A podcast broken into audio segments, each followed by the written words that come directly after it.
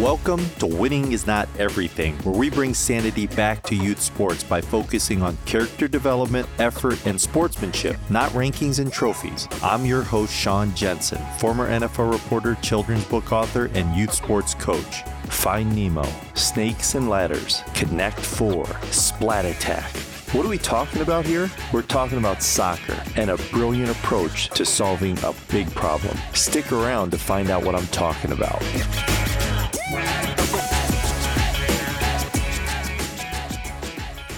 I've seen it so many times. An adult with good intentions volunteers his or her time to coach a young soccer team. Their coaching director is too busy, often coaching several teams themselves, and there's little thought or guidance on how to actually develop young players. So the novice coach scours the internet and finds training exercises for some of the world's top professional clubs. Then kids are confused and frustrated when they cannot please the coach by executing very specific and technical drills that are infinitely too advance for them. Or the kids grow bored because the coach takes too much time to explain the elements of what they're working on. So, what happens at the end of the season? Many kids decide soccer just isn't for them and they give up the sport. That was in part the experience of David Baird himself growing up. He mostly played pickup with his friends, and his natural talent provided him opportunities to play in a more structured environment, and the coaches there drained his love of the game.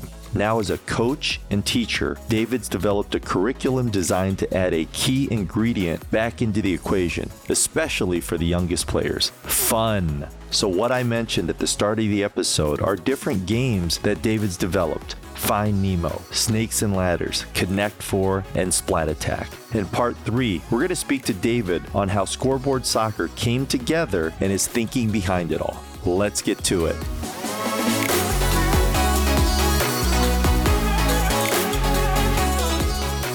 So, United Arab Emirates, Scotland, and the United States, you know, I think there's a lot here in the United States, a lot of lament around the fact that the men's U.S. soccer team hasn't succeeded more. In sort of your perspective of dealing with boys and girls in the United States, what are your thoughts on the state of the national programs and development of footballers here in the United States?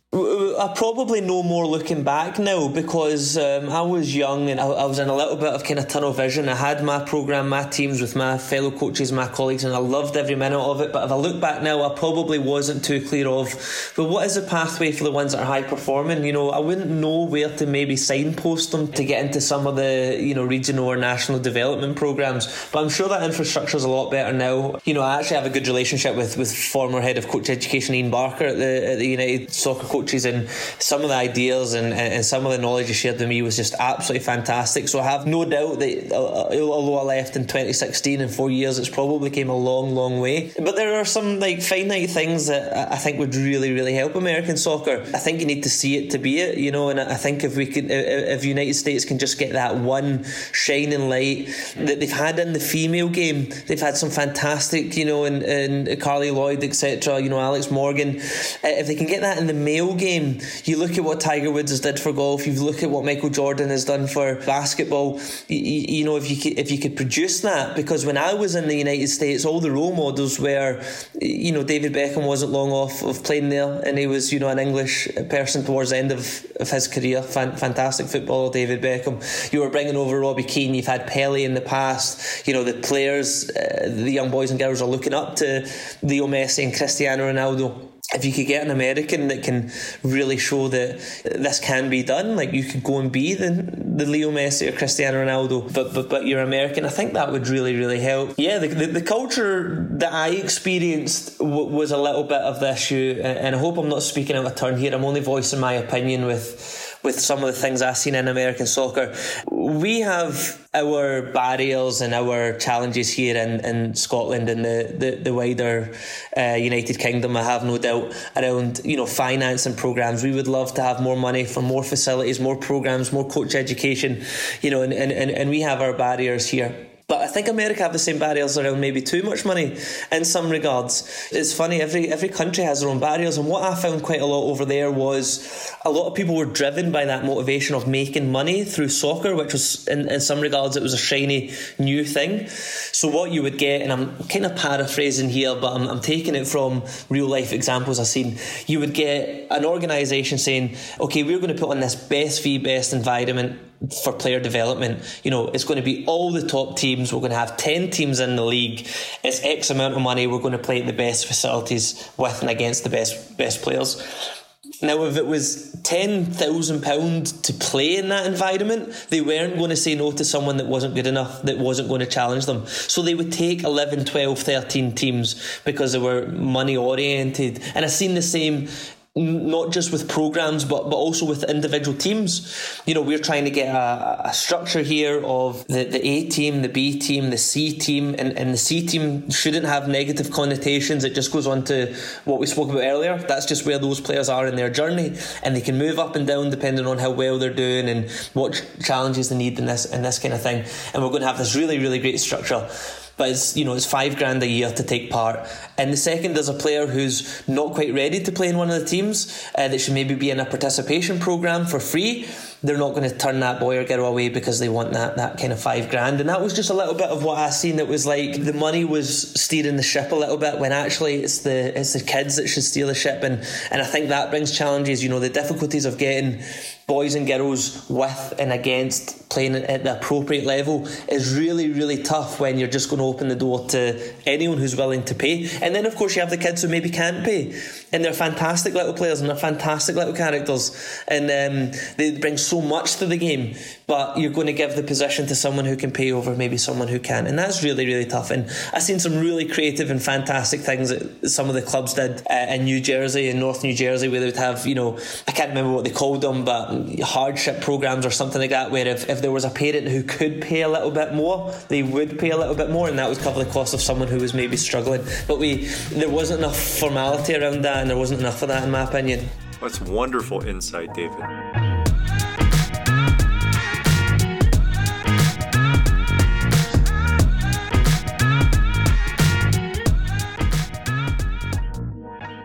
So, David, scoreboard soccer, when was the aha moment where it came into your mind, you know, that you wanted to develop something around this scoreboard soccer? Yeah, I mean, I'm, I'm blown away by the response because I'm, at the, I'm a coach who coaches so often. I'm always at the coal face out there doing it. And, and, and what we have here in, in your hands there in book format is just something that I've done for years, you know, and I've never thought any more of it. So there's a really big push. And this, this ties into the, the conversation around youth soccer in America. The, that kids need to play more football. Okay, coaching's great and, and, and helping them with some information and giving them some guidance, some feedback is great, but there's a massive, massive place of learn by doing. You know, and it was actually the demise of street football that's maybe hurt a lot of Scotland's success in the international stage. You know, before we had, you know, coaches actually maybe over coaching and, and taking creativity and intuition out of players we had Denis Law, Archie Gemmill, Sir Kenny Dalglish. We had great players coming through the street. So I'm really glad to say that, that that's coming back. A lot of this, you know, let's play the game and let's learn by doing. You learn to drive a car by driving a car. You learn to play the piano by playing a piano. Let's build into a lot of our organised soccer practice. Learn by playing, and that was one of the benefits I found from that pickup program that, that, that we put on as well, um, because I identified that the kids need to just play more football with less adult intervention intervention, you know, the adults actually, you know, stifling the creativity and, and coaching the wrong thing. So I was delivering lots of yeah, let's play, you know, 3v3, 4v4, 5v5, and that brings millions of benefits, but also brings a couple of barriers. That that player who has gone through their growth spurt or has more a higher football age, as we've spoke about,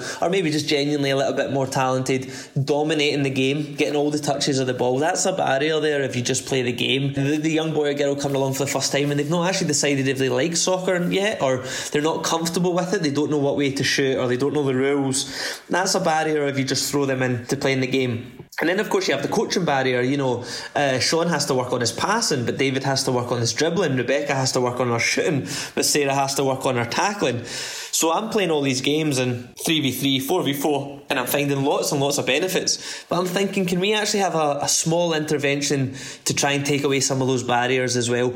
And that's where Scoreboard Soccer came in. Long before I had a fancy name and a fancy logo for it, all I was doing was on the side of our game of 3v3 and 4v4, I would say to the guys, right, you know, we're playing 4v4 as we do so often, but I've put this challenge at the side. And what you need to do is you need to come over, kick the ball, and try and hit the crossbar. Okay, so the, the score line isn't the score in the game because we're all working on different things and we're all in different journeys in our development. The score line is what team hits the bar the most or what individual player hits the bar the most. Uh, and then they're saying, okay, coach, how do we get sent over there? Uh, all I'm going to do is try and catch you doing good. So a bit of effort, a bit of hard work, a little bit of communication. If I've been working on Sean to pass the ball a little bit more and he tries to pass the ball regardless of success, if he tries to do it um, with what we've been working on, okay, Sean, come to a shot at the crossbar challenge. And I just found that little intervention had so many benefits. So David, who is getting all the touches of the ball because he's a little bit more advanced, does something really, really good. And the coach says, David, come for a shot of crossbar challenge. And the ball just gets shared a little bit more because David's off the pitch.